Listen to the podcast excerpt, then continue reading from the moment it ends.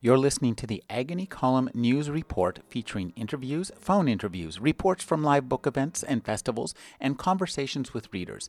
You can find additional news, interviews, book reviews, and more five days a week at the Agony Column website at trashotron.com slash agony.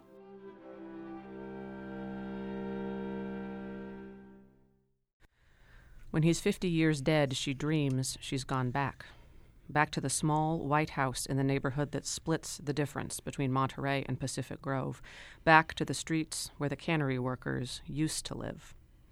She dreams of rising from the horsehair sofa in that bruised hour when the sky is still dark and the bay is still black. She dreams of the place where the old Monterey still exists, or at least the Monterey that's found its way into stories the last quarter mile of the bike trail, the one that starts in Seaside and then moves up slightly from the coastline before running parallel to Cannery Row, where there's an odd, unintended bit of land marked with the broken shell of an old steel storage cylinder. And here in the weeds and ice plants, in the rusty metal that smells salty in the sun and bloody in the fog, she dreams of everything that has slipped away, everything that will never come back.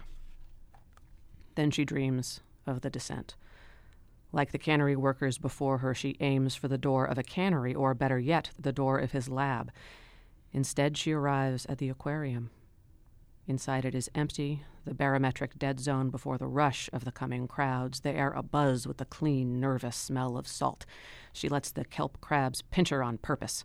She siphons the pistol shrimp exhibit and leaves her lips on the tube for a second too long so that some of the ocean gets in her mouth. She picks parasites from the accordion folds of a leopard shark's gills and wonders, for what seems like the millionth time, if breathing water is better than breathing air. She feeds the sea nettles a cup of bright green rotifers and marvels at the orange embrace of the world's most elegant killer.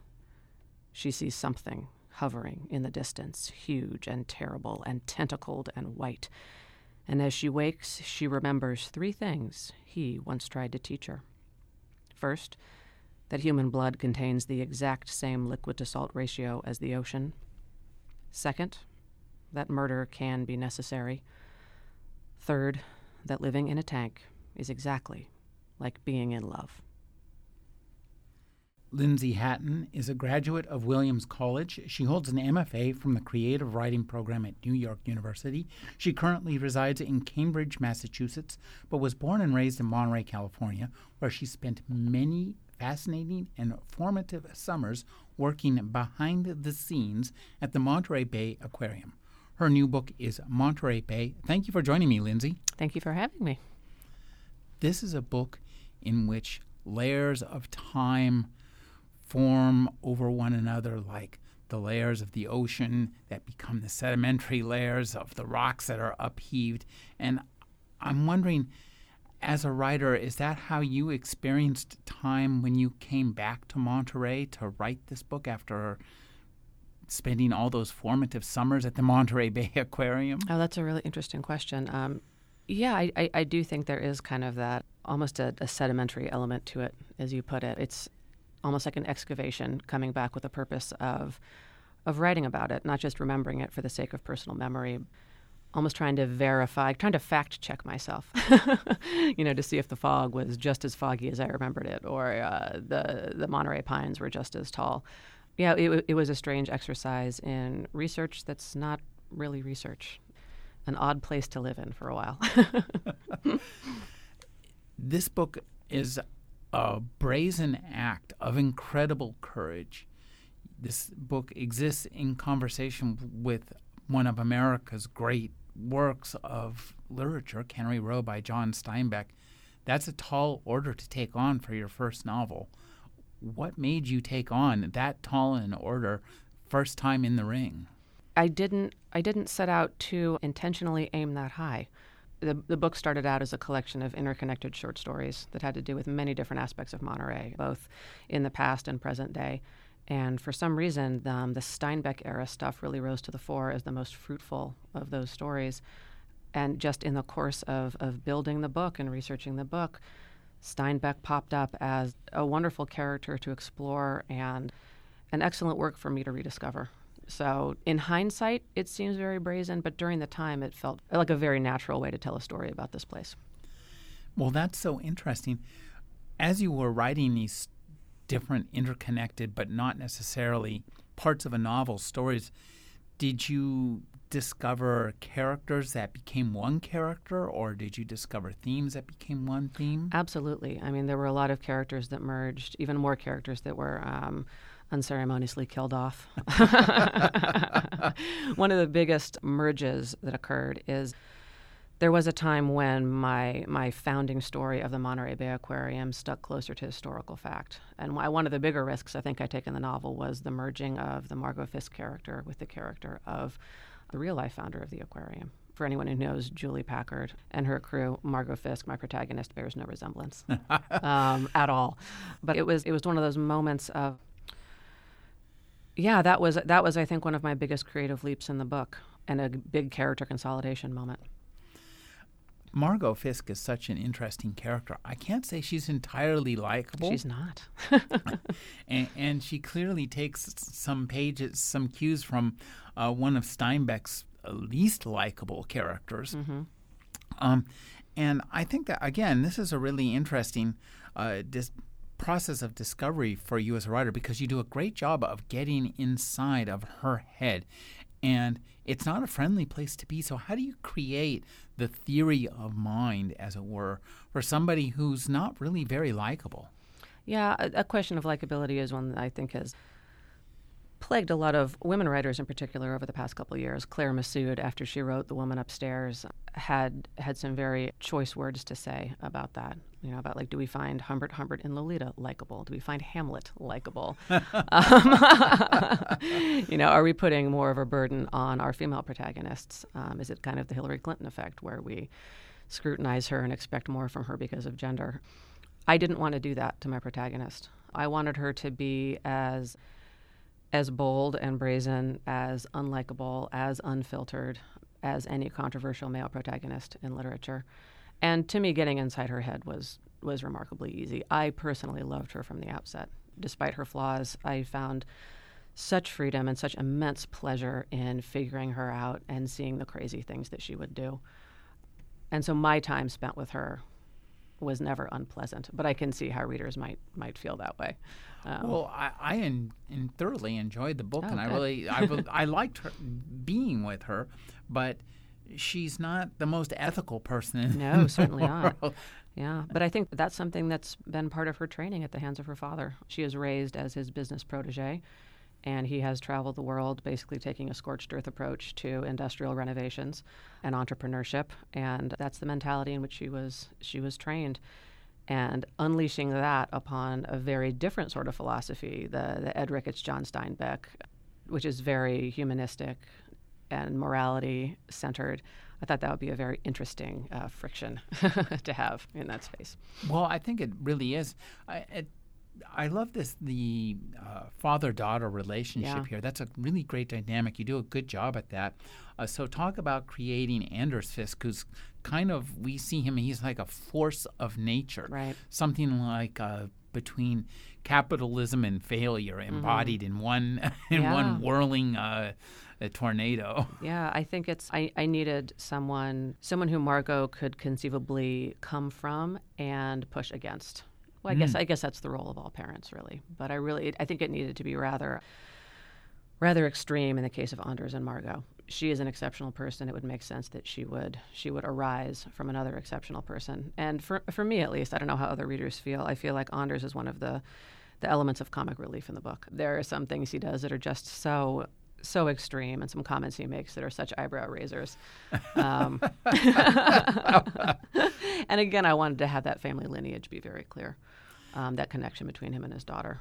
They're more alike than they are different. Oh, yeah. yeah. And that's, I think, an interesting uh, combination because they also are alike, I think, in that they don't, there are parts of each of them that they don't understand. Yeah. And those are the, actually the strongest parts of them, and that's yeah, what's really absolutely. interesting. Yeah, um, I love that that element of what's behind the scenes, and I think a lot of the book is built around that that notion of what are the what are the hidden internal forces that result in an external phenomenon or facade. So it's kind of it's like an aquarium. You know, there's a whole behind the scenes world that a visitor never sees. All they see is what those forces create from the outside, and I like to apply that to people too. There is so much that is hidden that the, the, characters hide from each other that, as you said, are probably the most defining aspects of their personalities and what they'll end up achieving going forward. And I like that mystery. Well, one of the things I think that is you do really well is evoke the period of Can- Cannery Row while nodding at the novel but not echoing the novel. This is a very dangerous yeah. uh, place to tread as a writer. And I'm wondering if you d- discuss how did you do your research and how did you feed your research into your writing?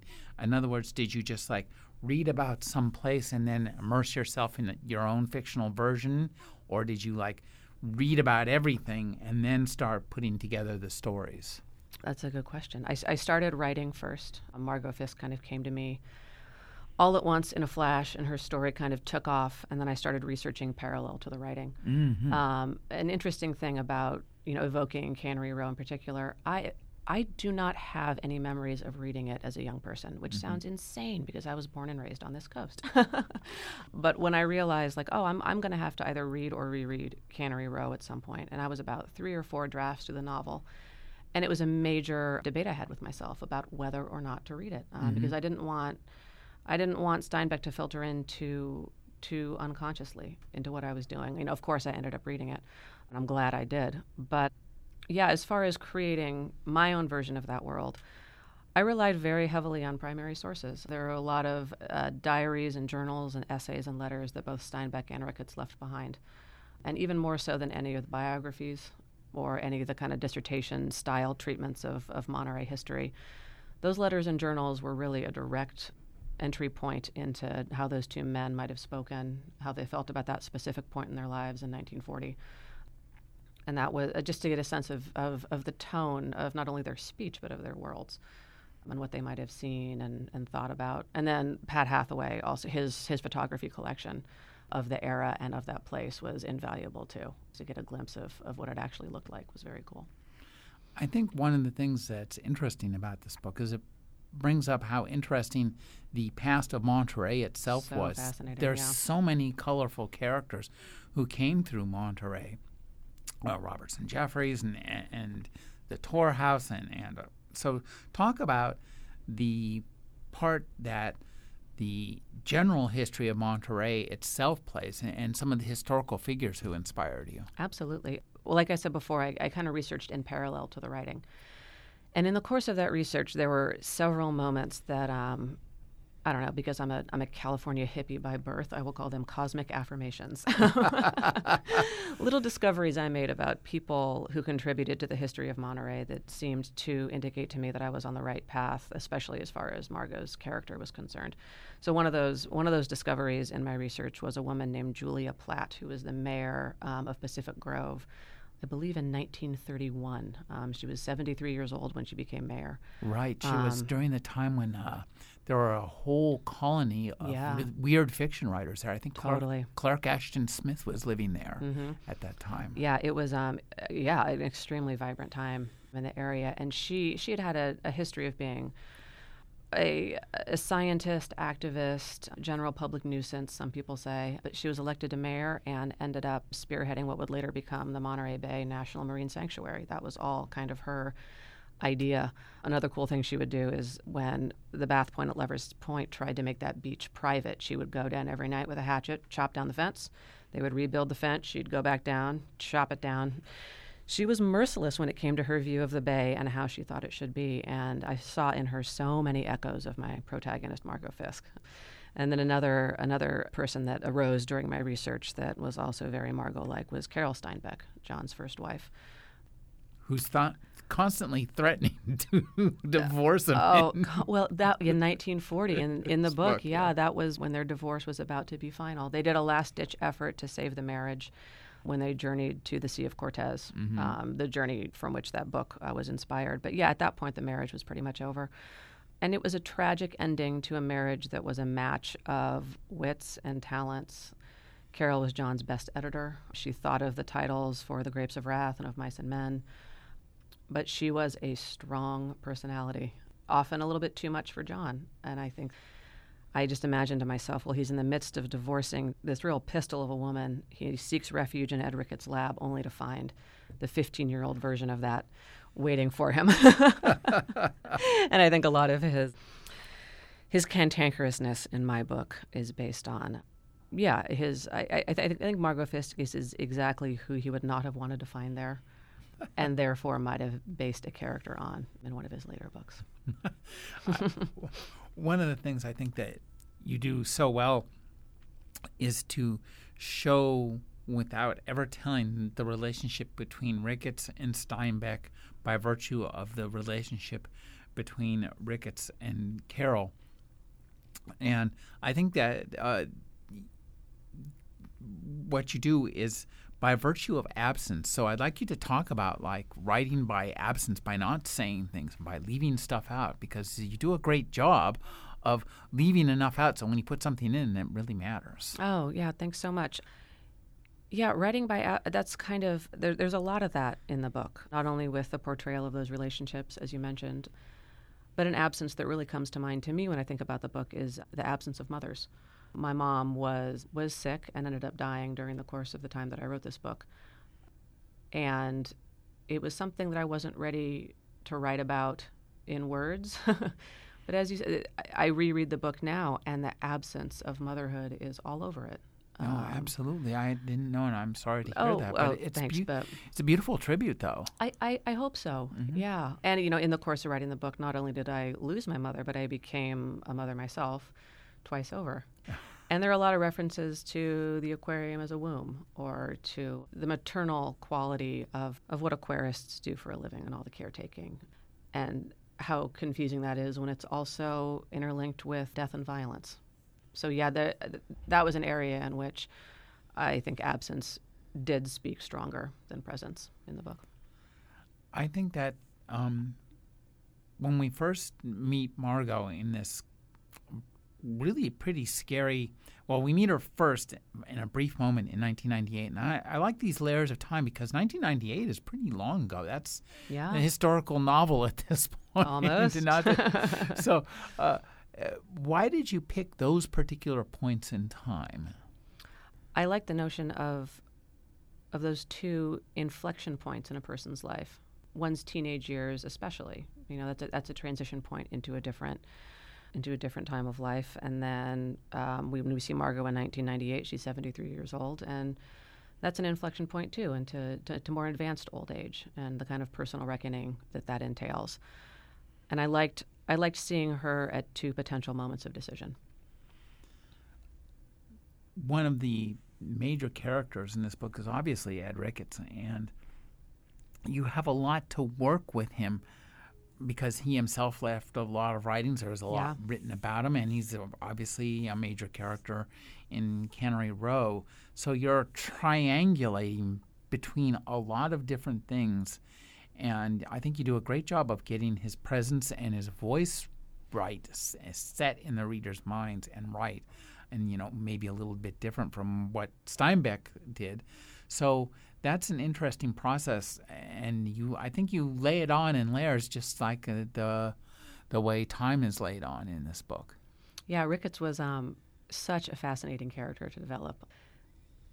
It's it's so interesting because one of the initial controversies surrounding Cannery Row when it was first published was its representation of Ricketts. Ed himself was not entirely thrilled by the way he was portrayed, and it was interesting for me to go back and, and wonder if I could in some way fix that. The answer ended up being no. That's not my job as a novelist. so I, all I did try to do when it came down to it was was represent a fair three-dimensional portrayal of him at a very specific moment in time. And add to that my own lasting personal affection for the man. I knew him as a scientist before I knew him as a character in fiction. Um, when I started volunteering at the Monterey Bay Aquarium, that's when I first learned about him and how the aquarium's exhibits are designed based on his pioneering ecological discoveries and his organization of uh, plants and animals based on where they live as opposed to what they look like. So I, would, I had always had a deep respect of, of him as a thinker. Um, and I think that is um, that's what guided my portrayal of him in the book, and uh, you know added into that the biographical elements that I learned and my own personal discomfort about you know what might have been um, his sexual proclivities and how those might have been excused in favor of of the perception of him, and rightfully so, of, as a genius. You started working at Monterey Bay Aquarium during your own formative years. Yeah. H- how old were you when you started? Um, 50, uh, was I, I was 15, same age as Margot. Okay. Yeah. So, but you weren't working for a wage then. I think in California it's 16, right? So yeah, you I was. a I- volunteer. it was a volunteer. It was a high school volunteer program. So, uh, were you there with your peers? Were you there alone? Or and I'm wondering how because when we meet Margot, she's really pretty much alone Mm-hmm. and and thrust into the Ed Ricketts lab, Right. wounded and, and, and injured, and Ricketts lab is just a terrible chaos. so I'm wondering uh, what your impression was of Monterey Bay, where you when when you started working at the aquarium. When I started working there, it was part of um, a, a high school internship program, and there were a lot of us. Mm-hmm. Um, but for some reason, it always felt like a very solitary endeavor, and I still don't know how to explain this. Maybe it's because my my ensuing experiences there and my other internships and jobs were more were more solitary, and it's all kind of you know being conflated in my head. But when when I see myself as a young person at the aquarium, it's alone in front of a tank. It's not with a lot of people.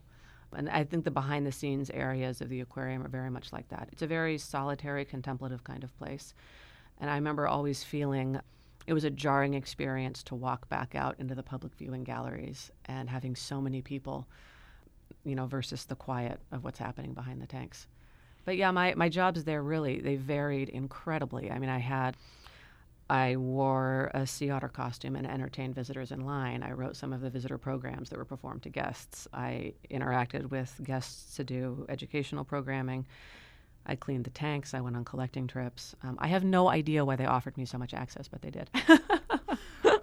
well, you made use of every single thing you did in I this hope so, book. yeah. okay, and and good use. You know, one of the things that that always interests me in novels is this idea of what's called theory of mind, and in this case, where we experience it most is in Margot's attempts to understand Ed, Mm. who is pretty mysterious to her, and I, so I think it's interesting. You have created a character who's sharp and smart and absolutely irreverent of any kind of protocol that's been imposed. In fact, she sees something like protocol and she's likely to deliberately violate it just Right. because that's that's her inclination. Um, talk about creating that character's understanding of this genius who is obviously quite flawed in many ways. Mhm. Well, I think it's a genius that she has absolutely no idea how to categorize, and that's the initial impulse of the attraction. I think she's used to things being more traditionally structured. And then and then Ricketts comes and blows that out of the water. And you know, I meant I meant that to be as kind of a nod to the work that he was literally doing in the tide pools at the time, rearranging the known ways of organizing and categorizing into a very, very re- revolutionary format that would later be embraced, you know, in the, in the form of marine ecology. But she, much like the rest of the world at the time, couldn't quite get him, couldn't quite understand him. And I think that's also a challenge that Steinbeck faced, to be honest. I think there's a reason that Ricketts was Steinbeck's muse, and Steinbeck spent so much, so many page numbers trying to work out who Ed Ricketts was and what he meant. He was a, a curious and, like you said before, a really ingenious character, but not one that anyone really had a grasp on, I don't think, much less Margot. You know, I think you do a great job of excising uh, anachronism, and not just in terms of the technology or the stuff that happens, but where it's most dangerous in perceptions. Hmm. Uh, you were talking about Ricketts, and I think this is one of the places where your book really shines so brightly, is that from our perception, we understand that he, how right on he is about everything. Yeah. And it seems to us what to him is a, is what his amazing discovery is our everyday understanding. Absolutely, yeah. And so to purge reality of what is our everyday understanding must have been a challenge for you as a writer. Did you have to go back and like re uh, um, adjust your trajectory as you wrote the book just to make sure that you didn't put anything in or perceptions yeah, in? absolutely. Um, I mean, it, it made it easier that, you know, Margot, the, the woman whose eyes were seeing all this through, she's a novice when it comes to all this information. So her being largely ignorant of all that was a good entry point for me. You know, I, I didn't assume any kind of expertise there, so I was able to to kind of um, clean my own slate as a result. But also, Ricketts' bio, um, biographies indicated that everyone was kind of confused by him, didn't know what to do with him. There, was, there was a funny interplay between him and the um, the Hopkins Marine Station back in the day. Mm-hmm. They used his his lab catalogs in their coursework because they were so detailed and provided great images and explanations of all the species. But they didn't. They were like, "But why are you doing it this way instead of that way?" And um, uh, that interchange struck me as as so interesting and fun, and just so indicative of the the role he played in Cannery Row at the time. He was by no means elevated in the scientific community, but there were but there were some. There were there were a select few who sought to understand him in the way Margot sought to understand him, even at that time. In this book, uh, Margot is his illustrator. Who was mm-hmm. his illustrator? In, in I think a, a, man named Ritchie Lovejoy did a lot of the work. Mm. I think in between Pacific Tides, he did a lot of the sketches. There was also a photographer whose name I forget that also did a lot of those the parts set in the present have this kind of really they seem very dark yeah. and really um, disturbing almost uh, and there's a lot of uh, visionary writing in the the present places that sometimes grows out in the past mm. so talk about just creating that aspect that feeling of overwhelming darkness i get as it happens you know at the age of 73 uh, you may be healthy enough to jump off the side of a boat in scuba gear, but I'm not sure Margot was. I think she thought she was, right. and then uh, and then reality caught up with her. But yeah, I um like I was saying before, those those moments inflection, of inflection in a lifetime. You know, the, those segments in 1998 happened to coincide with the 50th anniversary of Ricketts' death, which which leads her to not necessarily believe literally literally that she is being haunted by his ghost, but to feel but to feel the resurgence of of an old darkness and an old desire. You know, no matter how hard she's worked to to overcome the unfortunate things that that happened to her as a young person on Cannery Row, there's always a moment of reckoning. And I think those mom- moments of reckoning are occurring in 1998. And I, I personally loved the idea of juxtaposing a dark night of the soul, so to speak, with um, a very bright, happy, beautiful, well-known tourist destination, um. and and and, uh, and, some happy celebrations too. Absolutely, yeah. Now, um, it strikes me though, for all the happiness we were just mentioning, this is a book that is really steeped in regret. Yeah. and I, I, I love regret. I think it's a really interesting emotion. I do too. underappreciated in the world these days. Mm-hmm. Uh, so, talk about developing a, a trajectory, as mm. it were, for regret in this book, because that's kind of where, in a sense, what the, one of the driving forces. Yeah, I think, and I think that's one of the the major differences between young Margot and old Margot. You know, 15 year old Margot I don't think she can anticipate a day when she will regret anything.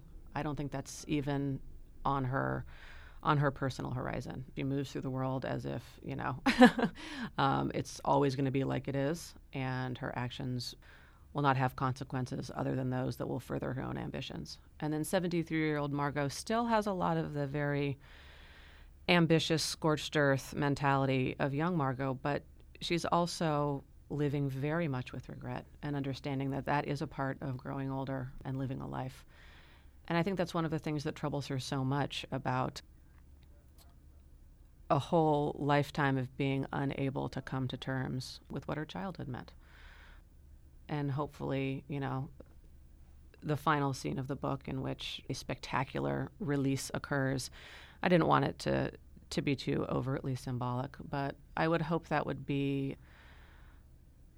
I don't know, uh, a positive moment in her life where some of that regret might might lift and make room for for more productive things.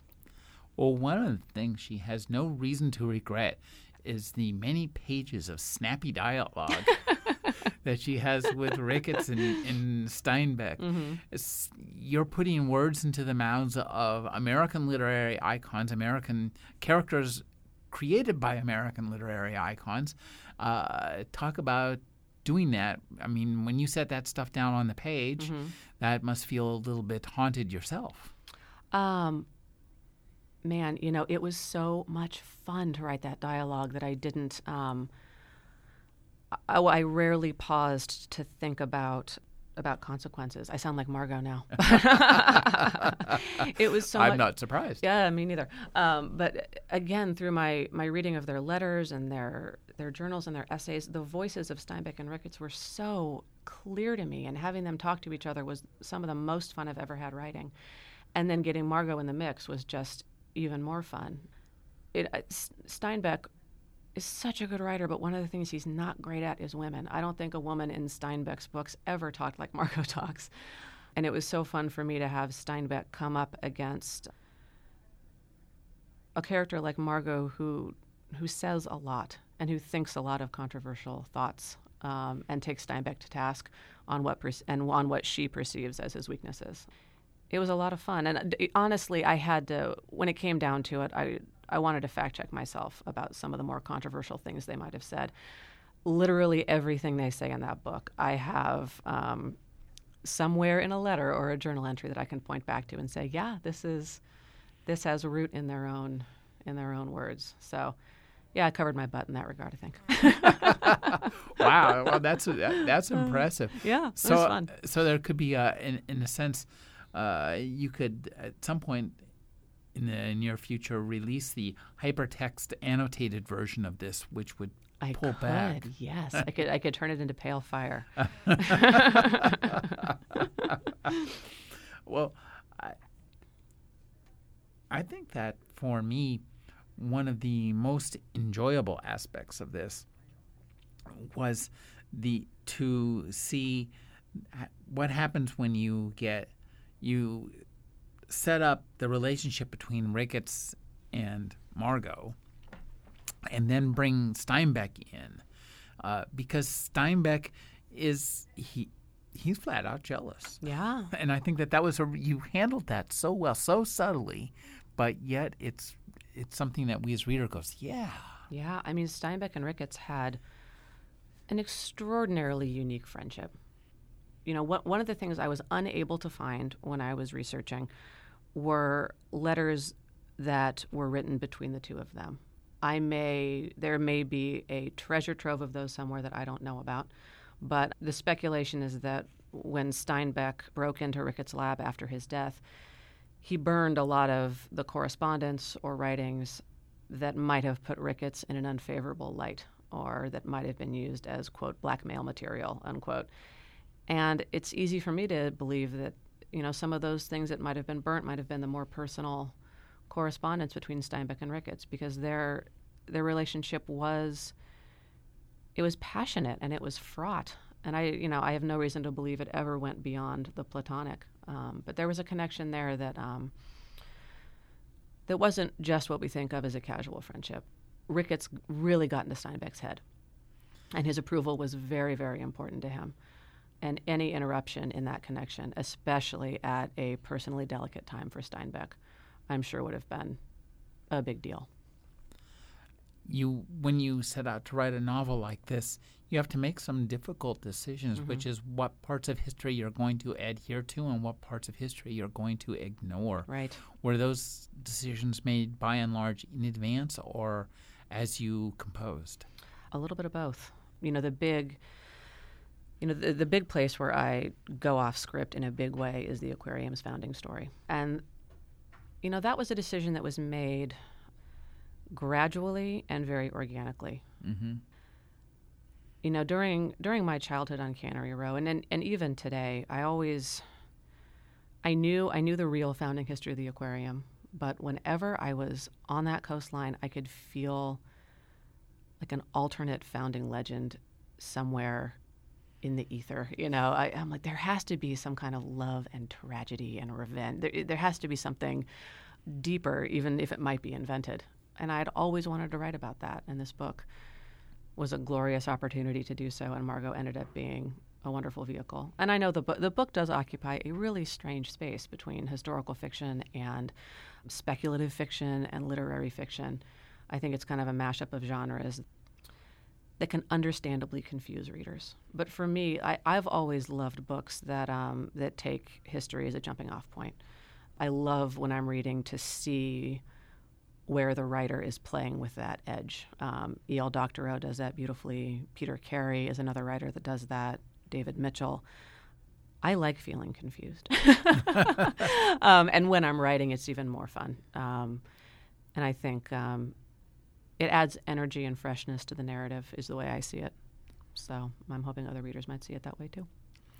Well, I mean, fiction is, in after all, it's a business about lying. It's yeah, not, not about yeah. telling the truth. or it's about telling the truth in a more concentrated emotional form. Yeah, yeah, absolutely. Yeah.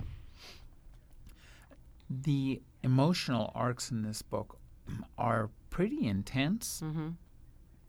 And what interests me is that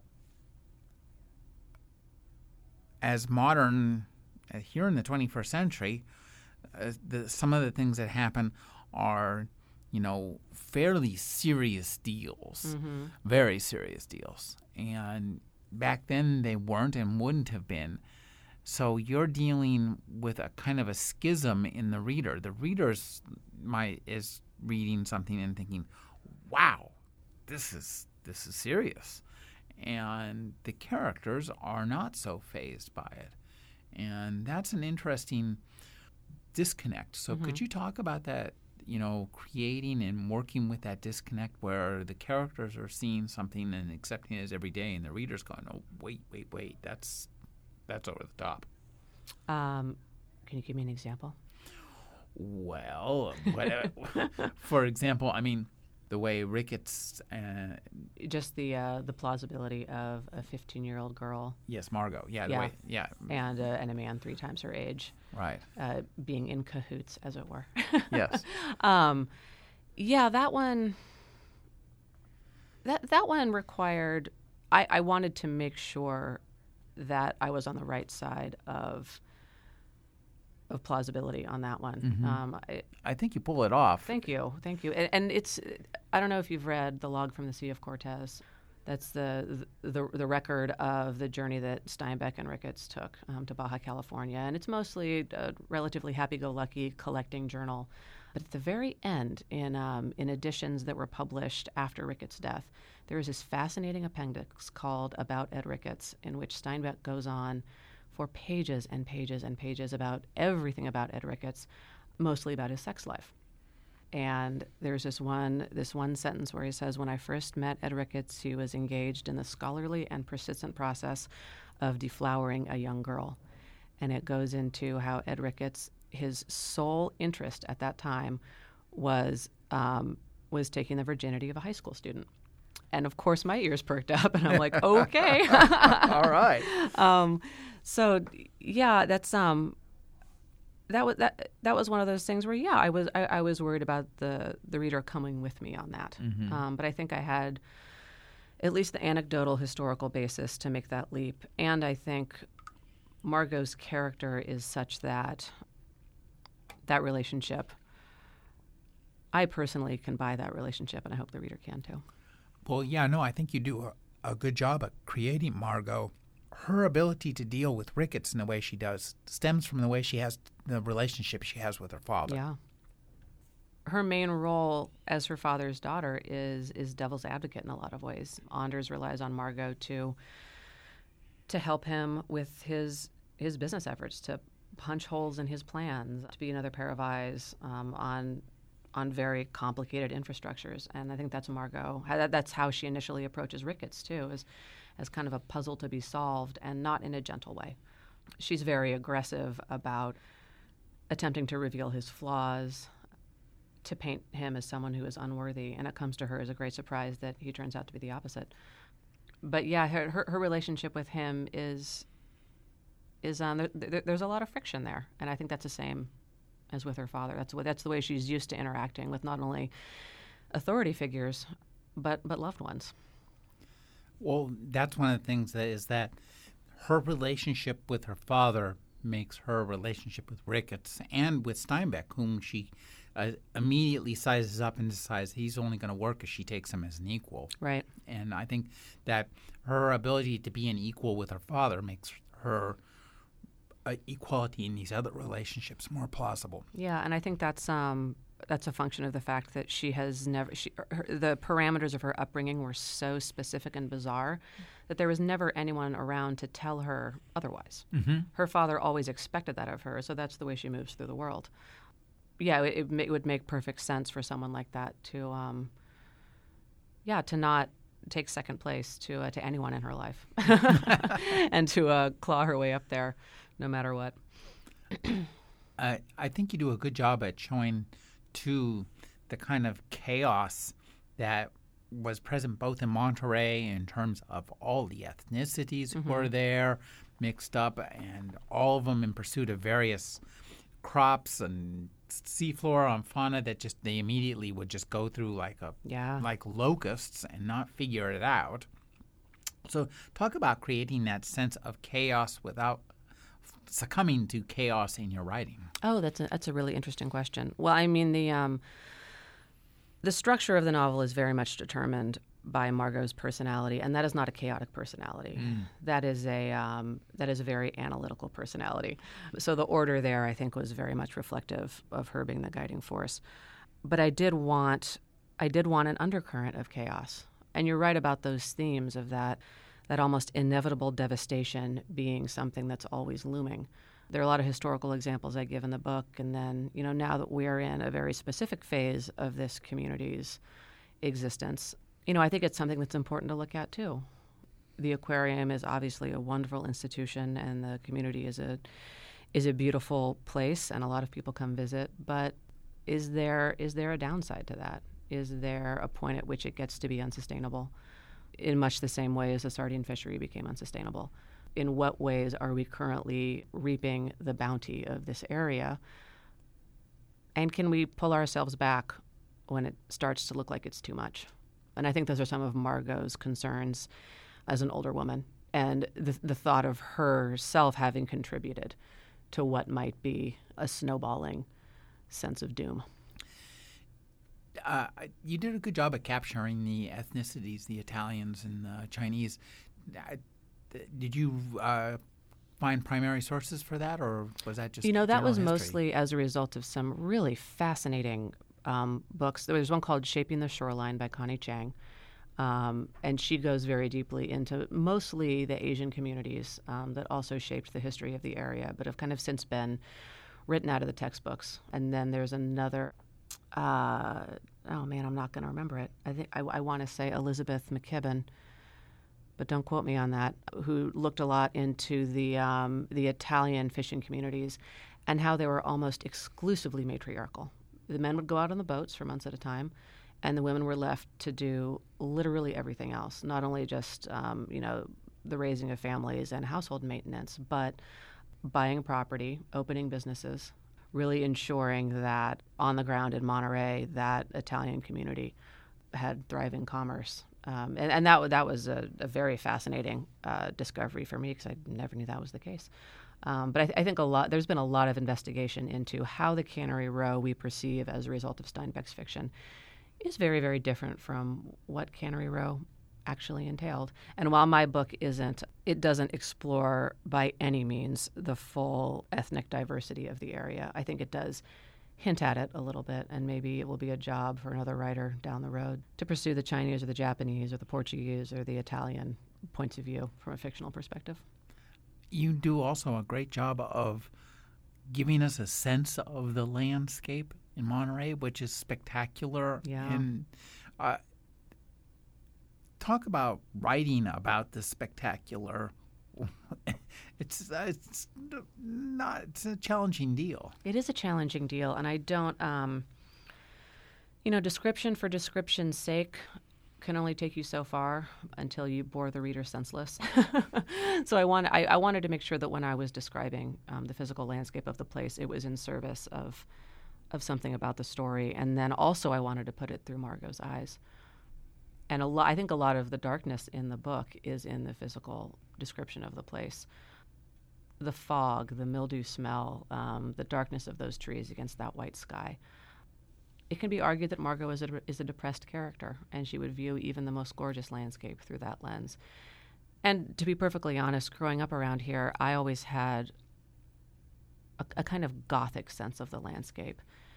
Those rocks are sharp. Those cliffs are tall. You know, you, you, you, drive down Big Sur, and it's um, sometimes impossible to keep from imagining your car plummeting. you know, it's um, it's not only a beautiful landscape; it's a um, it's a hazardous one in a lot of ways. Um, and I wanted to pay homage to that that element of it. It's not it's not a cozy place. I live in a cozy place now. New England has has pretty pretty benign um, natural features, um, and then I come back here to ca- California to this specific coast, and I'm like, geez, this is a a mind blowing spot. There is no question in my mind that you know writers like Henry Miller and Robinson Jeffers felt the same kind of friction between beauty and terror that led to a lot of their evocations of this landscape.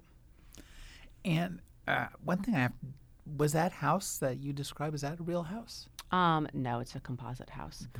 Um, but it, yeah, it was it was one of the many many houses that were built during the the canning boom. You know, the higher on the hill you lived, the richer you were.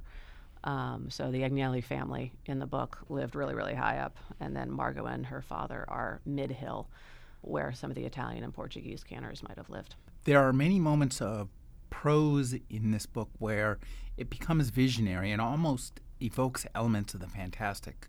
And I'm wondering if that was because you found some part of the landscape or some part of your story fantastic. Yeah, absolutely, both. Um, I mean, the landscape is is so evocative of of what I can only call the supernatural at times. And then, as far as the story I was trying to tell, I think there's always kind of an epic visionary nature to love, especially first love, um, and how people end up end up dealing with that. And then, you know, also an element too is just that's that's the kind of writer that I am. I do I do have a visionary and um, almost fantastical element to how I like to perceive the world through prose, and it's fun for me to go there. It's one of the it's one of the many ways in which I I tried to spice up the straight historical fictional elements of the book with a little bit of a little bit of genre bending, so to speak.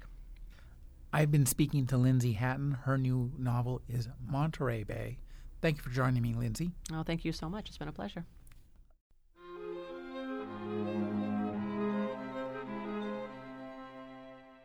You're listening to the Agony Column News Report featuring interviews, phone interviews, reports from live book events and festivals, and conversations with readers. You can find additional news, interviews, book reviews, and more five days a week at the Agony Column website at trashotron.com slash agony.